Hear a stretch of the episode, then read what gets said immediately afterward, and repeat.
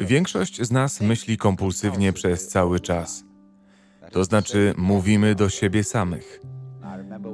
Kiedyś mówiło się, że gadanie do siebie to pierwsza oznaka szaleństwa. W rzeczy samej. Jeśli przez cały czas mówię, nie słyszę, co inni mają do powiedzenia.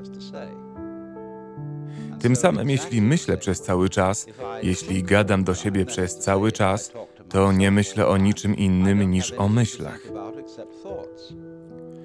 Przez co żyję w świecie symboli i nigdy naprawdę nie mam kontaktu z rzeczywistością. I to jest pierwszy powód za tym, by medytować. Ale jest jeszcze inny, trochę trudniejszy do zrozumienia. Powinniśmy medytować właśnie dlatego, że tak naprawdę nie ma powodu, by medytować. Nie ma celu w medytacji. To coś niemal zupełnie odmiennego niż wszystko inne, co robimy, może z wyjątkiem tworzenia muzyki i tańca. Ponieważ gdy tworzymy muzykę, to naprawdę nie robimy tego, by dotrzeć do jakiegoś punktu, takiego jak koniec kompozycji. Jeśli celem w utworze byłoby dotarcie do jego końca, to najszybsi muzycy byliby najlepsi. Podobnie gdy tańczymy, nie próbujemy dotrzeć do jakiegoś miejsca na parkiecie, jak do celu podróży. Gdy tańczymy, to podróż sama w sobie jest celem. Gdy gramy muzykę, to gra sama w sobie jest celem.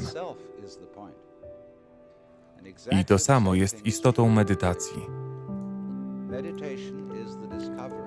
Medytacja to odkrycie, że celem życia jest zawsze dotarcie do celu we właśnie trwającym momencie.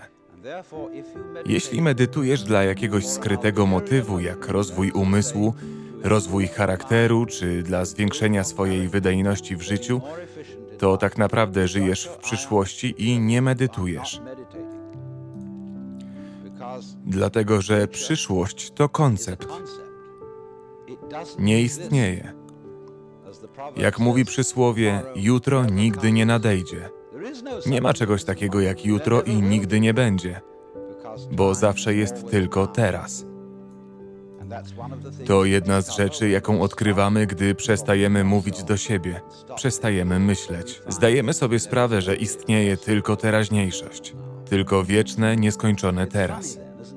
To zabawne, że medytujemy więc bez żadnego powodu.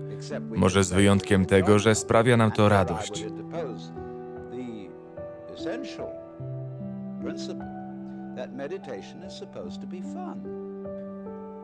To nie jest jakiś przykry obowiązek. Jednym z problemów wielu religii jest to, że są kojarzone z wieloma nieprzyjemnymi obowiązkami. Robimy to, bo myślimy, że to dla nas dobre. To trochę jak karanie samego siebie. Medytacja praktykowana poprawnie nie powinna mieć z tym nic wspólnego. Medytacja jest zagłębianiem się w teraźniejszości. To zabawa z wieczną teraźniejszością. A wynikiem tego jest poczucie wewnętrznego spokoju, który pozwala nam zrozumieć, że celem życia, miejscem, gdzie ono się wydarza, jest po prostu tu i teraz.